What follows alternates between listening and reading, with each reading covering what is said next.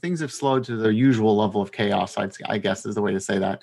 Any enhancements to what people should think about in the regional forecast? Yeah, so there's a couple things that are happening in the region that are outside of the forecast. So, first, we have Boeing. So, they're starting to pick pace back up producing 787s, 737s, and the restructuring and job cuts seem to be behind us.